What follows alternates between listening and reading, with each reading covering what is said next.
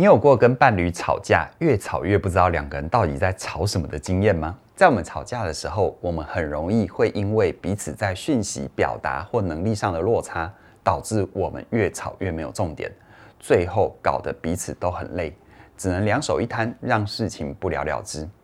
但你知道吗？其实我们吵架，一共有五种冲突模式，诶。这五种冲突的模式看似不同，但其实核心都指向一个关键的解决逻辑。今天呢，我想要用一个太太跟一个先生一起要到朋友家拜年的故事，跟你一一拆解。我们在日常生活里很容易吵到没有结果的，到底是哪五种冲突啊？第一种冲突模式叫做未冲突，前提是这样的哦，太太跟先生要去朋友家拜年，两个人一起去买衣服，但太太认为先生挑的衣服不好看。于是拿了另外一件衣服给先生，这时候这个举动让先生非常生气，忍不住对太太说：“好啦，反正我挑的都是垃圾啦。”如果这时候太太回答：“没办法，谁叫你那么没有品味？”那这两个人就很容易进入伪冲突的模式。伪冲突发生的原因通常是两个人沟通有误差，或者是性格有落差，在认知感受上是不一样的。太太想要传达讯息，可能是想要先生换一件衣服来试试看，但先生接收到的却是太太对他的嫌弃，所以两个人在讯息的接收、处理和传递的方式上，很明显的有落差。然而，我们很容易不自觉地觉得对方是用一样的方式在面对讯息，所以一旦你们误解彼此的意思，还互相挑衅，那么就连一些芝麻绿豆大的小事都可以吵成大事。第二种冲突模式叫做事实冲突。同样，我们来前情提要一下：太太跟先生要买伴手礼给朋友，先生挑了一盒甜食准备结账，但太太跑过来阻止他。太太说：“你怎么会挑甜的东西？他们又不喜欢吃这个。”但先生回答：“我不记得他们这样说过啊，你是不是记错了？”这时候两个人就会进入事实冲突的模式。发生的原因是这两个人对于事实的理解是不一样的哦。这种冲突啊，跟事实到底是什么是有关系的。如果双方坚持己见的话，很容易就会吵开来。但如果愿意各退一步，一起查核事实的真相，这冲突就能够很快的化解。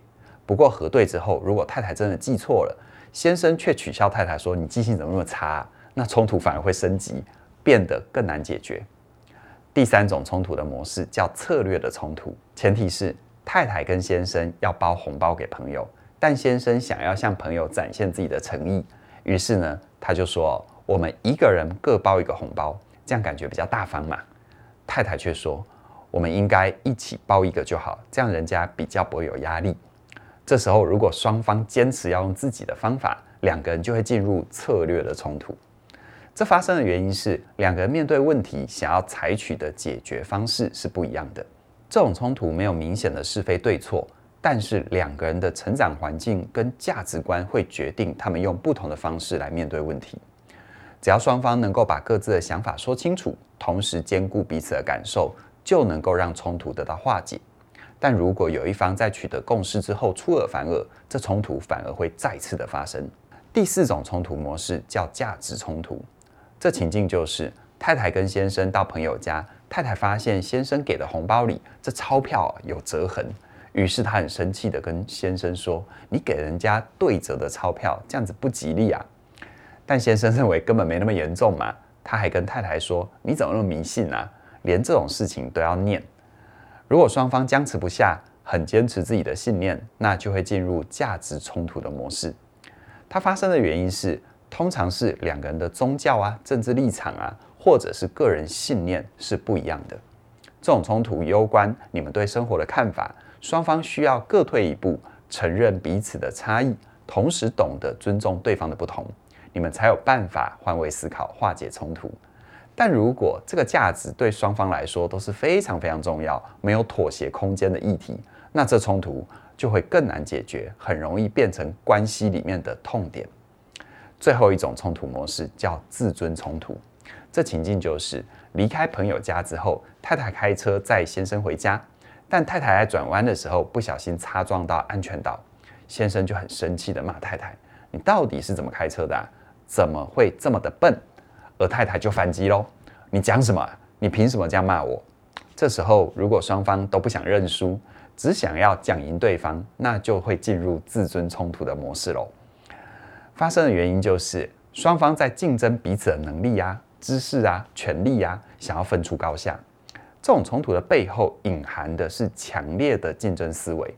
你把伴侣当成是你的敌人，很想要打倒对方，于是你会用情绪性的字眼对对方做出负面的评价，想要伴侣他认错啊、认输啊。尤其当你占了上风，处理自己比较熟悉的议题或者是专业领域的时候，你就会更容易用激烈的攻击方法，试图摧毁对方的自尊。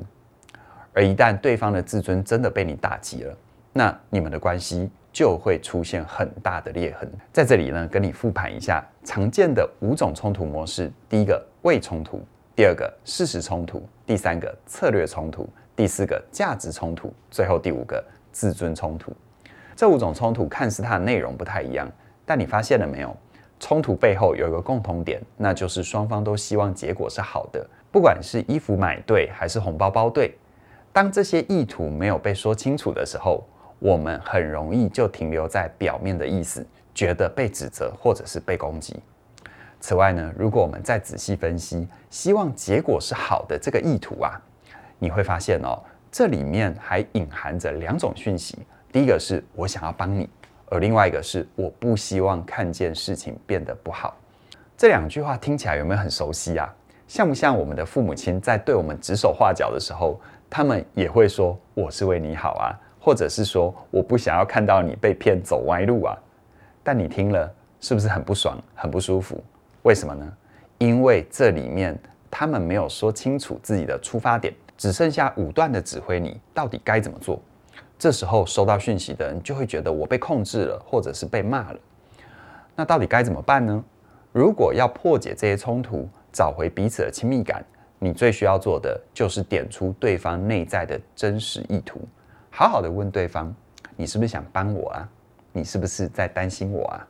这些话听起来很平凡，但透过这些问句，你可以巧妙地提醒对方，他的目标不是要打倒你，而是让你可以更快、更好地解决问题。而相反的，如果你是想要帮忙的人，但你发现对方好像没有收到你的善意，这时候不是去更用力地指出对方的错误，或者是一直重申你觉得比较好的做法。你只需要换一口气，先跟对方说：“我只是想帮你，或者是我只是担心你。”这会让冲突不会继续升高，你们的沟通就有机会往更好的地方发展。所以在冲突的时候，我们最需要做的事就是认清彼此的意图，看清楚在关系里那些吵吵到最后哦，他们没有解决问题，只伤害彼此的关系，那个点到底纠结在哪里？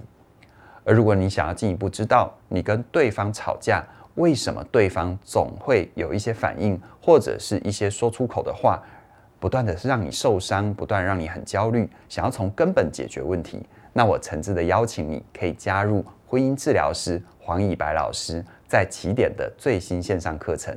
我们再爱一次，我们再爱一次这门课程是全台湾第一门由婚姻治疗师推出的关系沟通课程。以白老师会透过他十多年来的伴侣咨商经验，陪伴你从两个人关系的视角，一步一步的看见你们是怎么样一搭一唱走到今天的位置。